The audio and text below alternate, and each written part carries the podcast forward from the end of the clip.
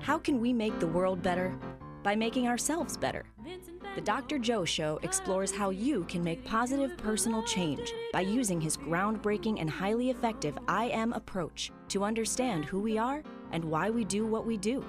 Your small changes can have big effects. Join us now for the Dr. Joe Show with Mark Stiles of Stiles Law and your host, Dr. Joe Shrand.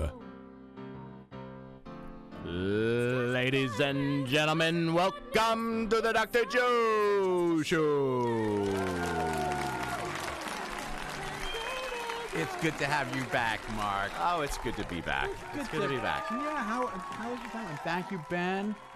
You know, I Mark and I was saying we don't thank Ben enough. No. So thank you, Ben. Greg's Thank you guys. good I appreciate thanking. that. We we have a guest uh, coming in for the second half of the show who is, I think, probably one of the world's leading authorities in market forces and the crashes that happen and why it's called Broken Bargain. I am so excited. uh, too. That that she's coming Kathleen. Day. Kathleen Day.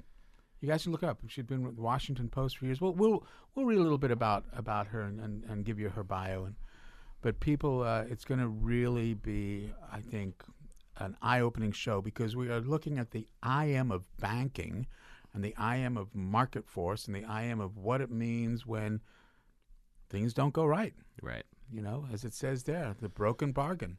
And Broken they, bargain. it did not go right back then. Yeah, and you well, you were right in the thick of it, weren't you? Yep. Yep. We're talking about we're On the about ground. the real estate crash of what was it, the early 2000s? Mid No. Ah, no. it was a different one. That's how old I am. It was, uh, it- people refer to it as 2008. 2008. It really started in 2007, and uh, I think the stock market bottomed out March 9th, 2009.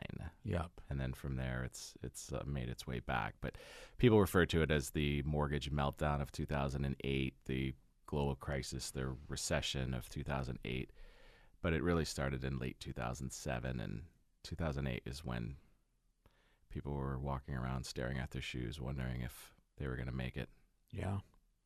It was a, it was a rough time, really. So really. so where were you during that whole cuz Well, I was 20. Yeah. Um, no, I was I was uh, I was deep in it because we were. So I was probably um, 10 years into doing real estate transactions at the time. So we saw the whole rise up. You know, the the uh, most amount of loan applications were in 2003. So 2003, four, five, you saw a uh, a spike in valuations and and uh, a lot of people were buying well what does that mean valuation? uh, property valuations. So you saw an appreciation in the in the price of a home. So So so, the home started so for example, someone was uh, if someone bought a condominium in Charlestown Yep. in 1999 Yep. for hundred and seventy thousand dollars, Mm-hmm. by 2003, it was worth two hundred and eighty thousand. But why? Why does that happen? Uh, that's a great question. I mean, there's a lot of factors involved. There was low interest rates. There was a there was a um, there was a drive for home ownership. There was a lot of loosened regulations. Uh, 2003 and four weren't really when the real loose regulations happened. Where the where what she Kathleen Day is going to talk about is when Wall Street really got involved and started buying up so much mortgage product and, and re- reselling it in chunks through bonds and, and other securitized um, obligations that they could put out to the general public. The um, then it got really bad because they didn't have enough. There wasn't enough product, so they kept pushing. Let's get more product out there. So they loosened and loosened and loosened the um, the application process for borrowers. So people that should not have been able to buy a home were buying a home, and some were buying multiple homes. I mean, you can see uh, one movie that actually does a really good job. One book, one movie that does a really good job with it is uh, The Big Short. If you were to ever see that movie, that that explains it as as well as any that I've seen to date. But we were in there watching all of these transactions we saw the subprime market come into play. So that's the Wall Street piece that we were talking about, where there was a lot of folks.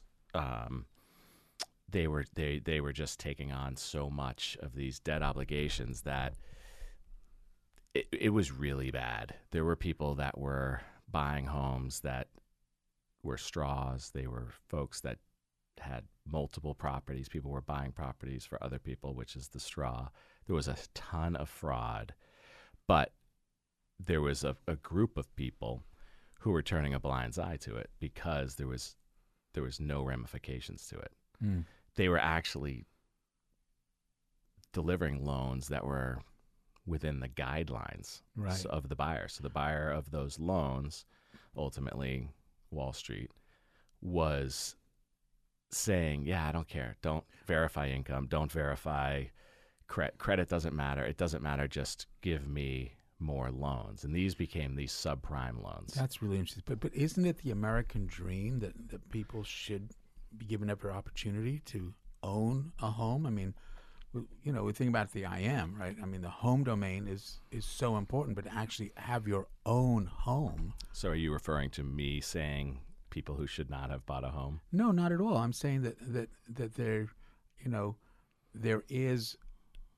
I I hope a momentum for people to be able to have that ownership, and we know that people who own their own homes are actually more invested Yeah. in them as opposed to people who are, you know, renting from somebody else. Right. Which which makes sense, right? I mean, if it's your property, you're going to be invested in it.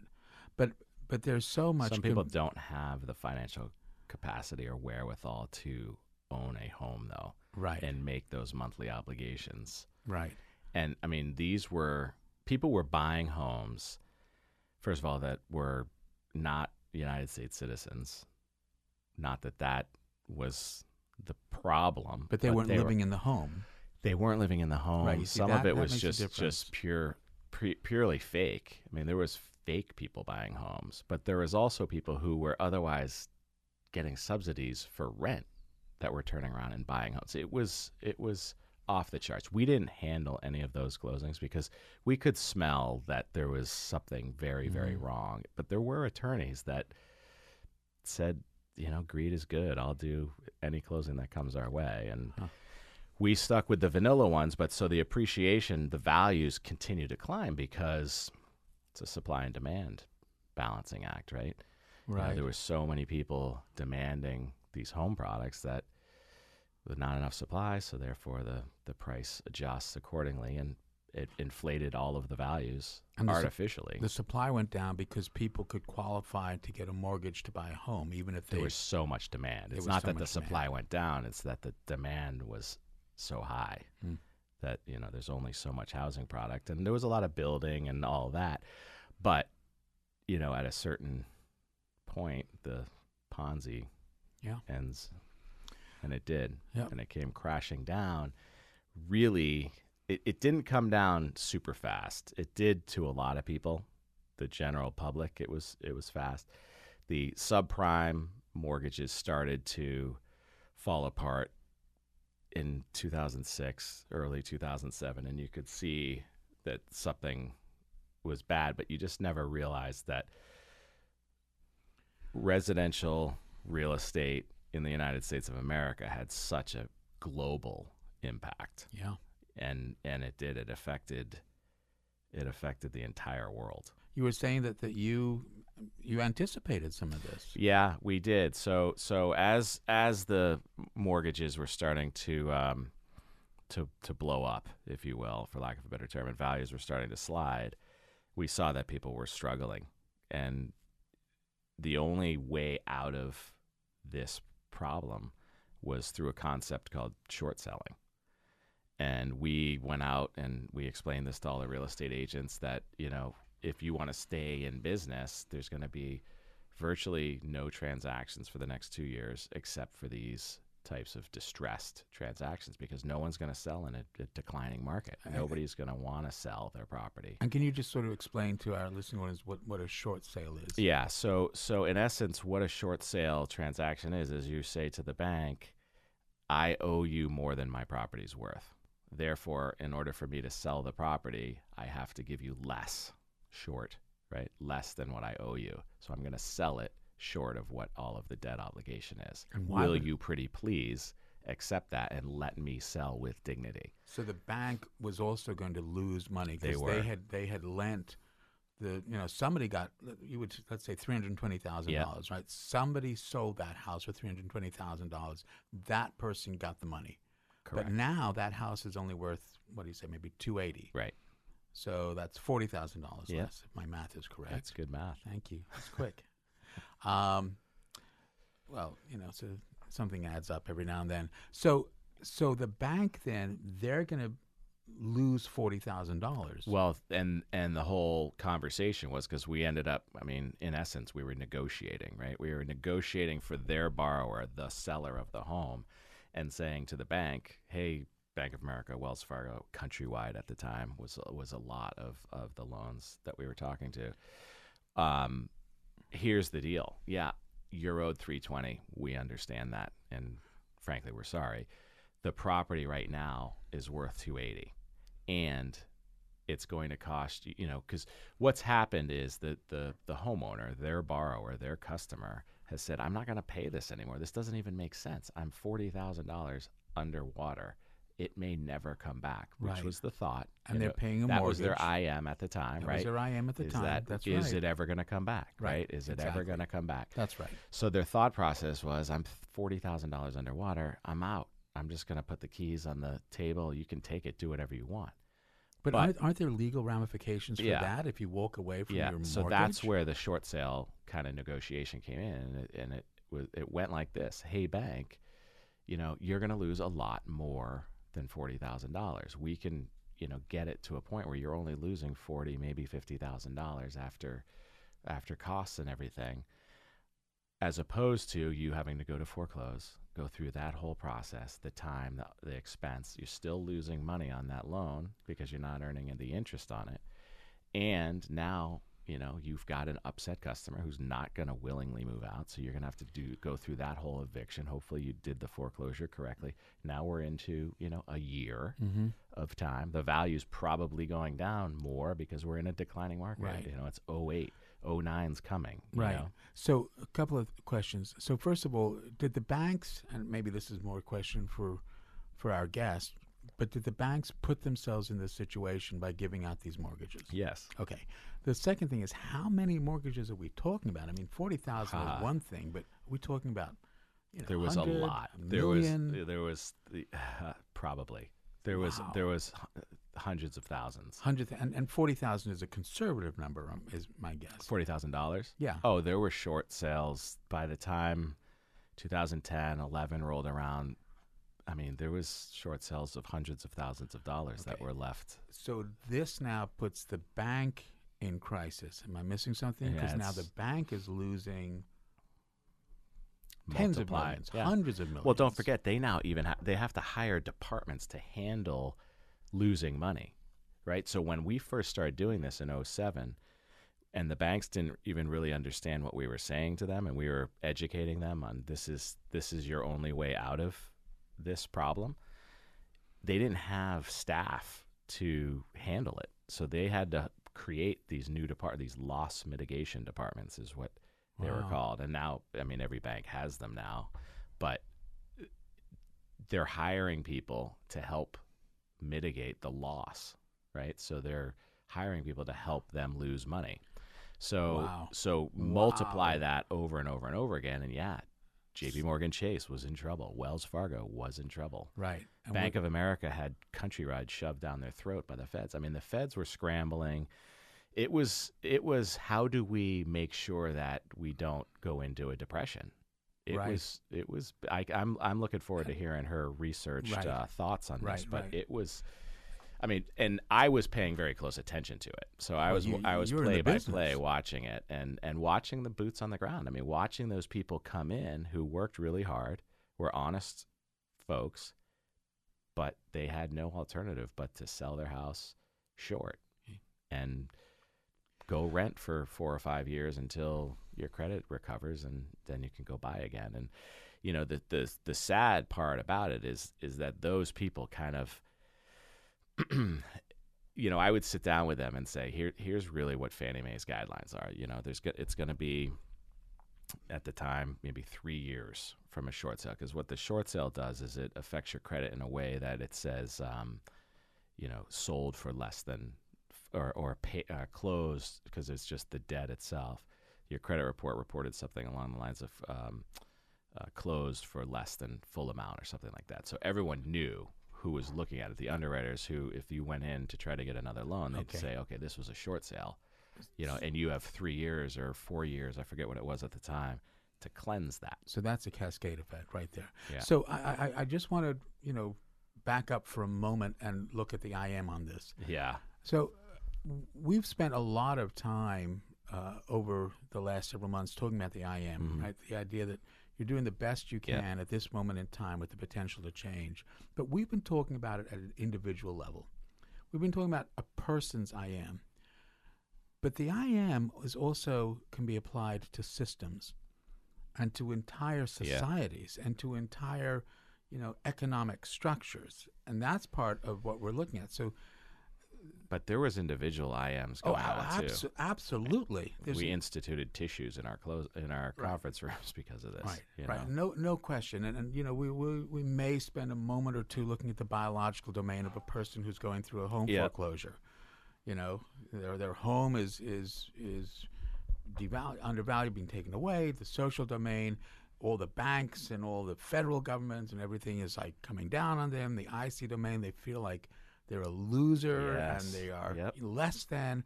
And biologically, we know. I mean, we have we have lots of literature to support this.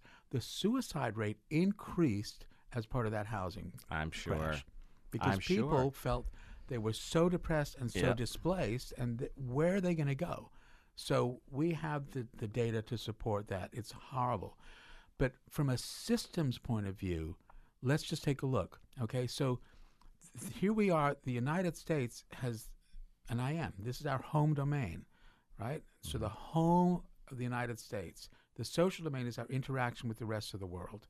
And it seems like the fact that there was all this financial turmoil going on in our home domain of the United States, how did that affect the way the rest of the world saw us mm. in terms of a place to invest, right? Which is the IC domain. Well, it's also the security of the U.S., right? So everybody's That's- looking to us, and that's you right. guys are falling apart. Now That's what? right. What do we do? So you see what Very similar to the family looking up at the parents, Yes, saying, "Oh my exactly. goodness, So do you where see, are we going to go?" Do you see how the IM Mm. approach can be applied outside of the individual at this macro level? Mm-hmm. Home domain, this you know, the United States, the housing market is is falling apart. Social domain, it's affecting the rest of the just world. for those just tuning in, we're still talking about 2008. It's not right. Right, now. right, right, right. Sorry, sorry, guys. Yeah, thank you, Mark.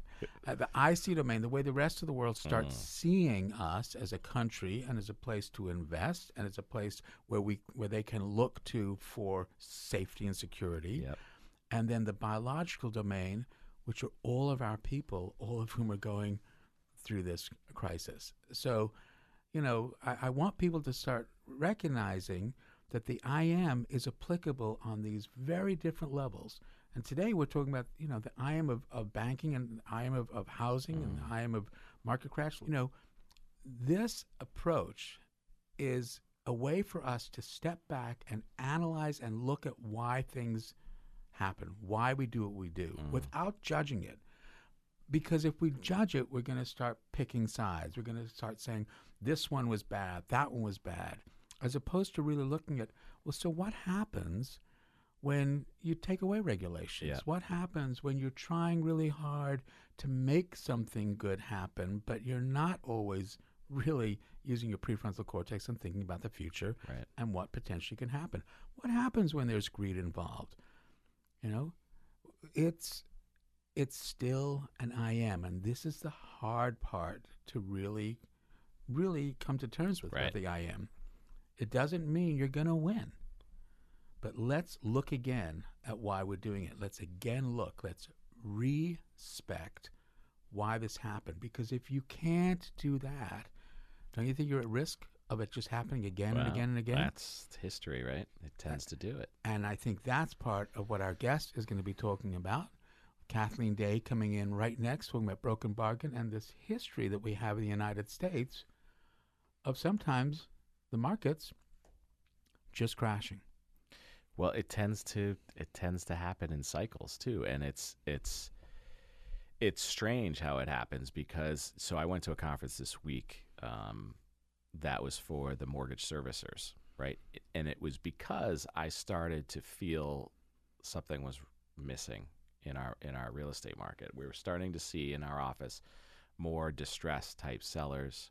Seemed like there was more bank owned properties as part of the transactions that we were doing, which we hadn't seen in four or five years. So Hmm. I, you know, I looked down and I said, "Oh my goodness, it's been ten years." Mm. That's the natural cycle. So I went. I specifically went down there to kind of get a uh, get my thumb on the pulse of what the mortgage services were thinking, and at the same time to try to you know uh, figure out how to uh, reach some of those potential clients, so that when those bank-owned properties are owned by the banks, they're going to need to sell them. They're going to need an attorney. So I was down there, you know, trying to solicit business. But That's um, smart, Mark. But what? Thank you. You're. Um, it's good I am. Yes, yes, thank you. But what they were saying is, you know, it's it's interesting because the the folks that are making those decisions now are young enough to not and it's and it's only 10 years, but they're young enough not to have experienced Mm. it. So if they're 28 years old, you know, they were in high school and they weren't really paying attention. It, if they were on an academic level, they weren't feeling it, No. right? Which I think is a much different experience to actually feel a market collapse Yeah. than, you know, because most most of those kids, I'll call them, who are who are now making some of the decisions for, you know, underwriting and such, their parents probably sheltered them from it to a, a certain degree. I mean, I, I I would have if my kids were in high school at the time. I mean, I was in high school during the savings and loan crisis, which was the crisis 10 years prior to the mortgage meltdown in I, I- I mean, I I cannot be more excited uh, than to introduce our guest, Professor Day. Are you on the phone now? I am on the phone, and I hope it's a, uh, you can hear me well. Oh, we can hear you wonderfully, wonderfully. And I want you to introduce you, Mark. Mark Stiles, my co-host, is here. Hello, Professor Day. Hello. Hey, how are you? You don't need to call me Professor Day. I I, I have two graduate degrees. I do have an MBA, but I don't have a PhD. And I sort, but you can call me Professor. If you can be a doctor, I can be a professor. Right. There we go. Well, I, I'm Dr. Joe, and I, I do have an MD, but you know, MD. That, no, I know you do. I looked at your, uh-uh. I looked at your. Thanks. But I am I am a teacher. I am a professor at Johns Hopkins, so you can you can do that. That's great. We will, and we would just want to give you just let people know who we're talking with. Well, Mark. Professor Kathleen Day spent 30 years as a business journalist with the Washington Post, Los Angeles Times, and USA Today before joining the Johns Hopkins Carey School of Business as a professor of finance in 2013. She writes for the Washington Post, USA Today, and Ozy.com and has appeared on the Diane Rehm Show, CNBC, Fox News, and she lives in Washington, D.C. So, welcome. Thank you so much. Let's get right to it. You've written this amazing book, uh, Broken Bargains. How did you? How did you even begin deciding you were going to write this? Well, I was creating um, a course that basically was me downloading my reporter's notebook of having covered Wall Street for 30 years, um, two, and a, two and a half decades, basically at the Washington Post. So I was covering, I, I was telling students about the history of financial crises, and there's so many great business books written about every crisis that there is, but that's too much. I mean, that's just too much for any one person to read, uh, and certainly in one course. So I wrote the book that I needed to, to that one could read in one place in plain English a history of finance and banking in the United States. It started out, you know, just doing the crises of the last hundred years, and I realized I really had to go back a little further and a little further and I ended up going back to the drafting of the Constitution. So it's a history of banking and finance. Wow. And and right right there at the drafting the Constitution. I mean, we we only have a, unfortunately about a little less than half an hour, but what was going on back then that really is the thread that's applicable even today? Well, everyone knows now, especially with the musical Hamilton, that Hamilton and Jefferson were fighting over whether the U.S. government, uh, whether the United States uh, as a country could ha- should have a central bank. And what I learned in doing this book is that central to that question was whether the federal government could create corporations, because hmm. only governments can create corp- corporations. And when you create a corporation, you create a legal entity that shields your shareholders from unlimited liability. So their, their argument, their argument with each other was whether the federal government could do that. And this to me is so interesting. The words bank and corporation don't appear in the Constitution because uh, they were taken out because people felt it would be they were too divisive. They were just people argued about them so much that it would they feared it wouldn't be ratified. Wow. So, um, and that's the contract. That's the beginning of the bargain, because because only a government can give you the gift of being incorporated and gives that gift on behalf of the public. It has a duty to go in and make sure that there's nothing that is going on in that corporation that is going is bad for the public. Now, Jefferson thought it was just too dangerous to even try it. Hamilton understood many of the fears Jefferson had. He understood you had to ride a herd on these entities, but he just thought uh, you needed them to have a robust economy, which is in fact correct.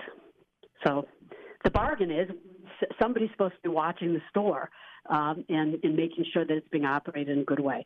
And we sometimes forget that because we, we let business tell us, oh, it's too much red tape, get away, go, go. You know, if you're going to be incorporated, you have to um, you have to agree to let the people that give you that gift look at you and see what you're doing. And when that That's doesn't happen, when that doesn't happen, because it seems like that has been a pattern, that that regulations uh, somehow are forgiven. What happens then when there isn't that oversight? Then you get then you get crazy you get crazy times. You get uh, banks or or other lending institutions engaging in practices that are turn out to be really bad, uh, oftentimes for taxpayers, is one of the themes in the book. Now, this bargain got, if you fast forward 140 years, I hope I have the math right, to the 30s, when in the wake of the 1929 crash and the Great Depression, we we decided uh, as a policy in this country to have federal deposit insurance. That is another aspect of the bargain because now you are explicitly saying we are going to give you you're not only incorporated but we're going to give you the safety net hmm. that taxpayers are behind and in exchange for that believe it or not fdr franklin delano roosevelt was against deposit insurance and hoover the republicans were for it and fdr was afraid it would be misused and uh, end up in the taxpayer's lap which it in fact has. And the only way to prevent that is to have regulators be vigilant uh, in overseeing these institutions. So, you know, they, they when things are going great, they it's like the regulators are saying now everything's great. We can kind of loosen up on stuff. And they're doing stuff now to really weaken um, consumer safeguards. You don't want lots of regulation and red tape, of course not. No one does. But only the government can come in and say, here's a level playing field, folks. Here's here's things that are out of bounds. Simple things like only the government can say to pe- uh, lenders, before you make a loan, you need, I know this sounds ridiculous, but you need to make sure the person can afford it. Hmm. You may say, well, of course you would do that. But in fact, one of the one of the root causes of the big crisis 10 years ago was that lenders were lending making home loans without assessing whether people could afford them. Believe it or not. but but how did how did we get to that? How how do we get to that that sort of laxity?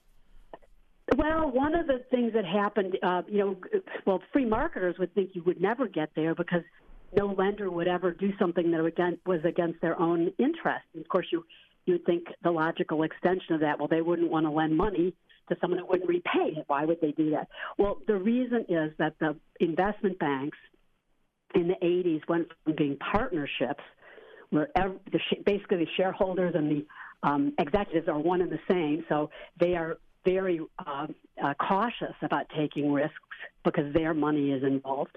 And they became publicly traded. They became incorporated, uh, and they um, in in doing that, you start to have executives who are not the shareholders. So the owners and the executives are separated, and the um, executives are interested in more short-term horizons to meet their earnings targets, so they can trigger their compensation, their bonuses.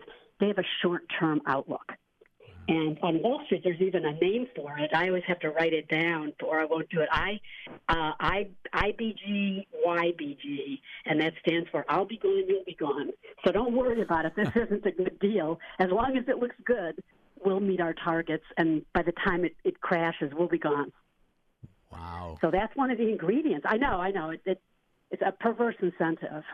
Um, well, you mentioned you mentioned the free market and the and you know no one's going to lend to somebody who doesn't know who doesn't believe that they'd get paid back unless they can offload that loan immediately, right? And that's kind exactly. of what was happening.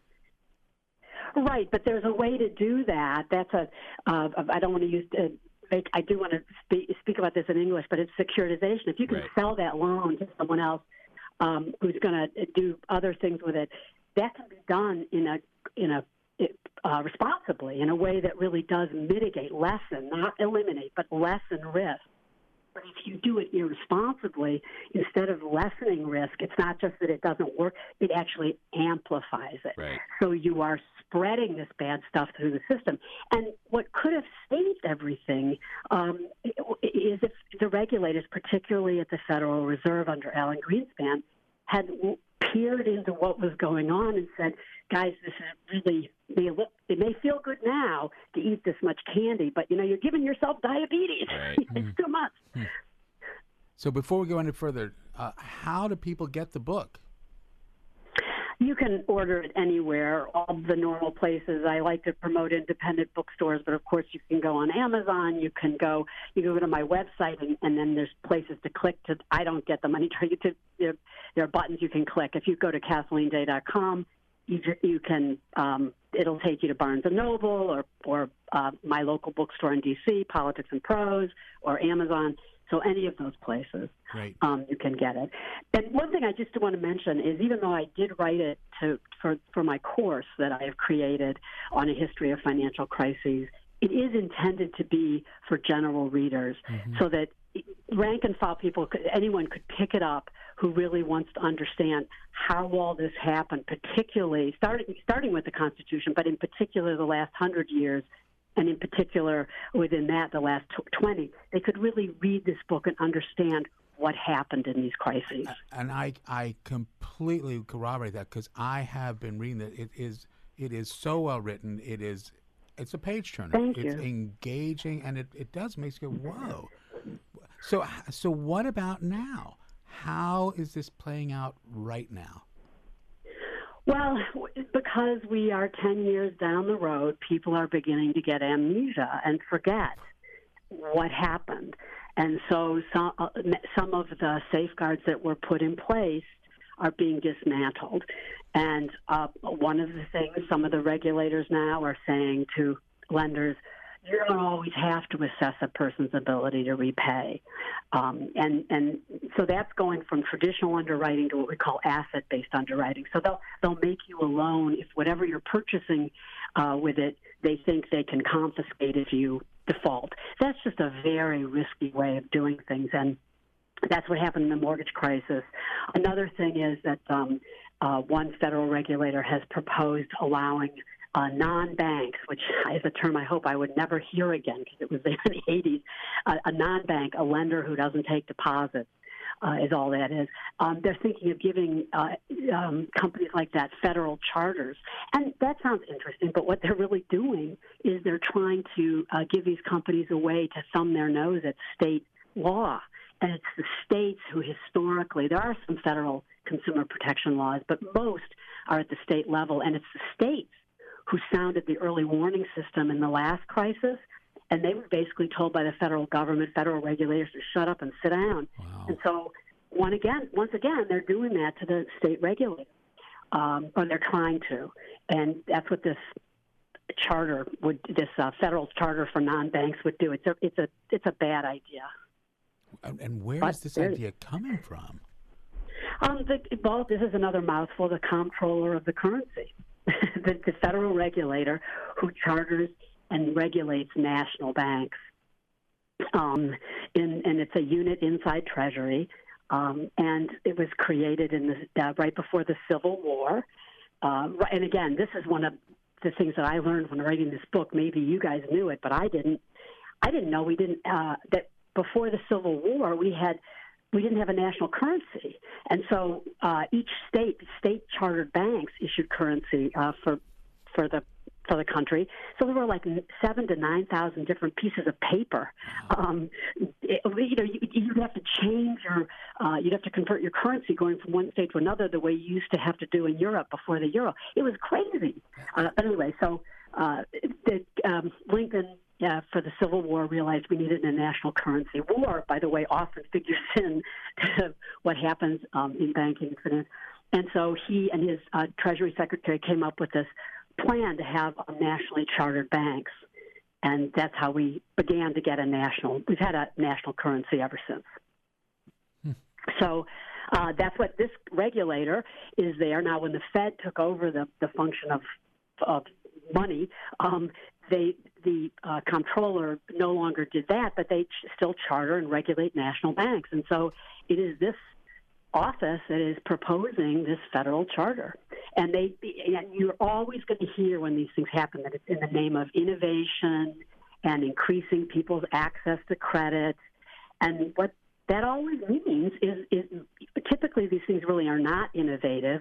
They're ways to get around um, around regulations, and they often when they say expand credit is oh too easy credit. It makes it too easy to get it, and and, and it like like giving someone a loan without assessing whether they can afford it. It just doesn't make sense. So, Kathleen, what what are you trying to help us with here, in terms of you know the you might have heard about the, the I am approach, where you know we're the idea is we're always doing the best we can. Small changes have big effects, but we control no one, we influence everyone. What kind of influence are you hoping your book will have for the general reader? I'm hoping people realize that they should care about these subjects. We've been arguing about them for 250 years, and I, I'm hoping people can understand they're more accessible than you think. Um, uh, and and if they are a more informed person about these issues, they'll pay more attention as voters, because that's really the only way to counter uh, the lobbying influence of Wall Street, which is often pushing for changes that in the long run aren't even good for itself, as, as they periodically realize. Um, I mean, at the end of the last crisis, and this is a scene I paint in the book, uh, a head guy at Citibank was pleading with the Treasury Secretary of the United States, can't you save us from ourselves? So there's this recognition that um, even from people who claim they don't want any government o- oversight, that only the government can come in and say, hey, guys, no one should do these types of things. Otherwise, everyone's going to be tempted to, and when one person does it, everyone does it. So I'm hoping this book makes um, it makes readers understand they can understand these things. Uh, they can understand the dollars and cents of these things, and it's common sense. It's really not uh, by party ideology. It's just some good old Yankee common sense can be applied uh, to, to try to prevent this. And these are not normal credit cycles, by the way. These are outsized crises that can be avoided. Credit cycles, you know, the economy goes down some, it goes up some. That is not what I'm talking about in this book. I'm talking about these disruptions that the banking crisis of the 80s, the, the, the most recent one, those and the crash of 29, uh, the Great Depression, is to, to weave these together and let people understand how we have evolved uh, in banking and oversight so they can understand it and maybe then and influence somebody. So, so I, I can't help myself. So, the common sense of dollar and cents. Well, the common, yes, it is. It really is. Um, and by the way, common sense. Uh, uh, Tom Paine, he's in the book too. Um, you really, do, I do think there are some common sense things that happen uh, in finance that don't change. Um, people always try to uh, dress everything up they want to do as innovation and expanding credit, when in fact, a lot of people who really need more credit aren't getting it. Small dollar loans that are not abusive. Um, those things are not being introduced. Um, so y- y- people need to watch out for those buzzwords of innovation. Mm-hmm. Uh, a lot of times when you hear that word, you, you should uh, grab your wallet, make mm-hmm. sure no one's trying to take that out of your uh, back pocket. Ease so I, I'm hoping it makes people more. Pardon? Ease of credit is that another one they want to run from? Yes, yes, yes, yes. Uh, uh, when I what I term in the book is easy credit is too much borrowed money is available for too few good investments. Right. Um, these are my definitions, but I, I, I just think you can break this stuff down into plain English. Like if if I said to you, do you know what a synthetic collateralized debt obligation is? Your eyes will glaze, glaze over, yep. and you know, do you understand fantasy baseball? To understand what? Do you understand? Do you understand fantasy baseball or fantasy football teams? Yeah. You know, when people, if you understand that, you understand what a collateralized, right. synthetic collateralized debt. It, it, it is. It is. I really try to break it down like that. And when someone, when I tell audiences, you know what fantasy baseball teams are, they all say, "Oh yeah," and I'll say, "Well, it's just an index, isn't it?" And they'll all say, "Oh yeah, that that is what it is." Huh. It, common sense. Understand more of this than they realize because it, it, it. I don't care how complicated you try to make it and you may have so much of it that you have to have a computer to, to keep track of it or whatever, or even to value some of it. But the basic workings of it, most people can understand. They just can. Do you think people don't want to understand it though? They just kind of block it out and trust the process. Yes, but I also think they think, "Oh, I'm not smart enough. Yeah. These guys are such wizards," and they're really not. And I mean, even the guys who really were the brainiacs that you know at the hedge fund that nearly brought down the economy, chock full of people from Harvard and MIT and Nobel Prize winners, and their arrogance uh, did them, and they mm-hmm. they nearly brought down the whole economy. So you know, you don't have to be. The regular people can understand this, and I think there's an appetite. People really do want to understand it. And, I think. And just to, to back up to something that you said a little earlier about, you know, how small changes can have big effects, it is absolutely right that, that people have the right to vote. And you can vote for people who you believe are going to lead us down a much more uh, a path of, of, much greater economic stability. But but how how do how do we as the common person how do we actually do this? How do does does my opening a bank account or my getting a mortgage or getting a second mortgage, does that have an effect on this cascade of crisis? So, I mean, sure, depending upon what terms you get it on, absolutely, it could. And so that's part of something. What what I what I I don't mean to throw banks under the bus, but what I've noticed is that when when I get to a certain part of my mortgage, they want me to refinance. Right, so oh yeah, they love that because they want the fees. Every time you refinance, they get a bunch of fees. They yeah. they love that. Yeah. So yes, yes, but but too often our conversation is with people who are vilifying Wall Street and and on the other side are, that are just carrying their water. And neither is right. We we, we need finance. Finance is, is the glue or the oil that keeps the machinery going. You know, Hamilton was quite right about that. But we also need oversight. Jefferson was quite right that you know he's famous for saying um, that banks are, are more dangerous than standing armies. Um, hmm. So he, but I don't know if that's true, but it is. But they nearly did bring down our economy. That's a national security risk. I think we need them. We need finance, and it's a good thing when used properly. So I think vilif- I think it just goes so to extremes. Right. Um, oftentimes. And so I wish, what I really wish is it would be campaign finance reform mm. so that people on elected officials, especially in Congress, who need to regulate the regulators, or speaking only about ideas and not about who's funding their next campaign. Yeah. That's what I wish. Well, feel we could have intelligent conversations. Yeah, I, I, I wish we had more time for this because I think we have just begun to open up the treasure chest that we're talking about of all the information. I really encourage folks get this book, Broken Bargain with Kathleen Day. It is absolutely a great read. I'm, I'm serious. It's fascinating. It's fascinating. It's a page turner. You you you just are drawn into who we are in our history uh, of finance. And so I I just want to thank you so much for being a guest on the Thank show. you. We wish you the best with this. I can't wait to hear the the next book, and I'm really hoping that using this uh, we can avoid our next financial crisis. So let's do it. Well, don't don't don't hold your breath, but thank you so very much. Thanks Thank so you. much, Kathleen. And uh, to all our listeners, we'll see you all next week. Benepotent, thanks a lot. Tom and Mark. Thank you, Dr. Joe. Good night, all. Bye. wild. Who